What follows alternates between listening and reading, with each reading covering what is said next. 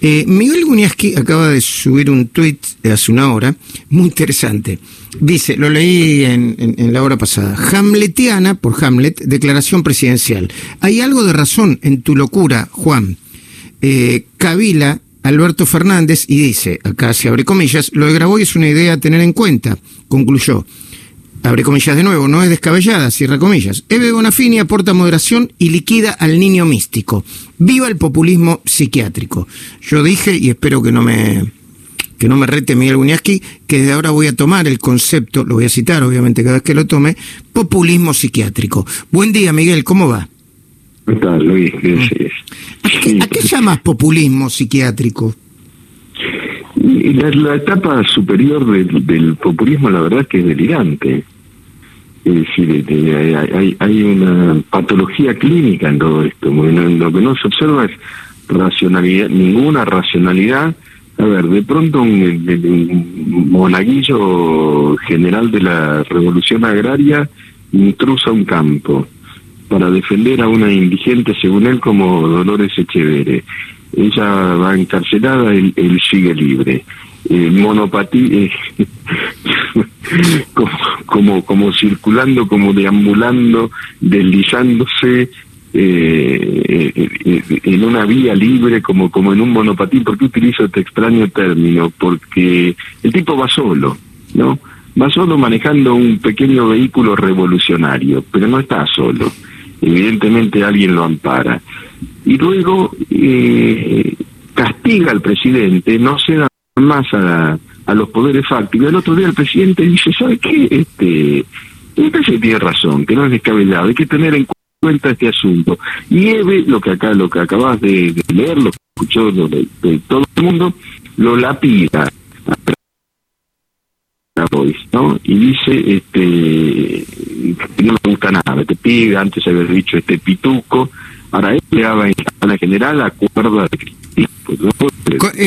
Discúlpame, Miguel, que se entrecorte un poco la línea, a ver si la podemos mejorar. ¿Me decías que qué? Digo, y Ebe en general no habla por sí misma, habla cuando Cristina le da cuerda. Entonces, todo esto es una locura, Alberto, digo con una sola palabra, es una locura, es populismo psiquiátrico, porque es populismo, porque es distribucionismo, es usurpar está bien, después usurpar está mal, movemos Guernica, llevamos, porque son agentes paragubernamentales los que movilizaron gente a Guernica, incluyendo además Barra Brava, después lo sacamos con 4.000 policías, es populismo psiquiátrico. A ver, muchachos, encontremos algún antídoto, no sé si ribotril o algo, recuperar la razón. Y decime, Miguel, en este contexto, hablando de razón y de motivaciones, ¿cómo interpretás la última carta de Cristina? Pani le llamó carta documento, otros le llaman, parecía un operativo despegue. Interpreto que, como siempre, Cristina hábilmente, la habilidad no necesariamente implica bonomía, busca salvarse a sí misma, digamos, ¿no? Lavándose las manos y hábilmente. Está muy bien escrita esa carta. O la escribió ella o alguien se la dictó, pero está muy bien escrita. No, tiene su lenguaje, me parece. Intuyo, sí. Deduzco. Sí, puede ser. Bueno, evidentemente me parece que es el testimonio, por decir, la escritura de una ruptura, porque también la fase superior del populismo, que ahora es psiquiátrico, es una ruptura, esto ya no es grieta, pero es ruptura hacia adentro del propio gobierno. Bueno, sos vos, Alberto, fuiste vos, ojo, hacete cargo, ¿no? Tácitamente yo no fui, voy a proceder a lavarme las manos, y veremos qué pasa de ahora en adelante, ¿no? Y ahí Pani lo dijo bien y se quedó solo Alberto con la estatua de Néstor Kirchner en el Centro Cultural Néstor Kirchner.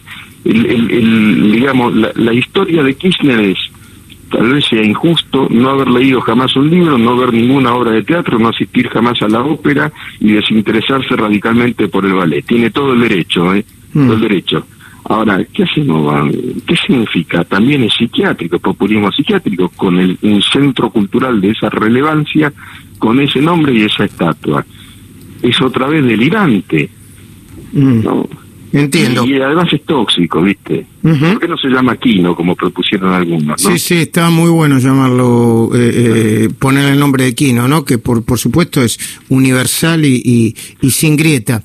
Ahora, Lilita habló de golpe. ¿Es el primer golpe, Cristina, o es demasiado plantearlo así? Bueno, son los nombres que se le ponen a este tipo de movimientos donde no hace falta golpear literalmente, es aparentemente una ruptura, ¿viste? Pero todo es tan dinámico en esta especie de manicomio, por eso yo me atrevo a poner ese título, en esta especie de manicomio en donde basta escribir una carta para pegarle un golpe al presidente, retórico, por supuesto, pero enmarañar muchísimo la acción gubernamental, ¿no? Mientras tanto, todos los datos de la economía son demoledores, la pobreza y los 30.000 muertos por la pandemia. Uh-huh, uh-huh. Miguel, yo te agradezco mucho el tiempo.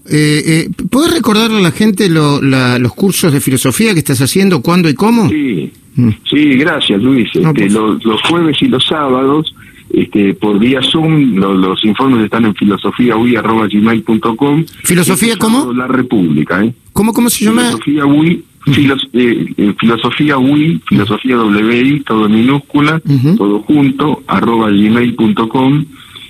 El de este sábado es La República. Hacemos 2 funciones semanales vía Zoom. La verdad es muy interesante por la gente y por las conversaciones que se suscitan. Muy bien. Miguel, te mando un abrazo grande, ¿eh? Un fuerte abrazo, Luis, muchas gracias. Bueno, Miguel Wiñazki, periodista de Clarín, filósofo, una gran persona, una gran capacidad analítica. Hace muchos años que somos amigos y además de todo eso es una gran y una muy buena persona.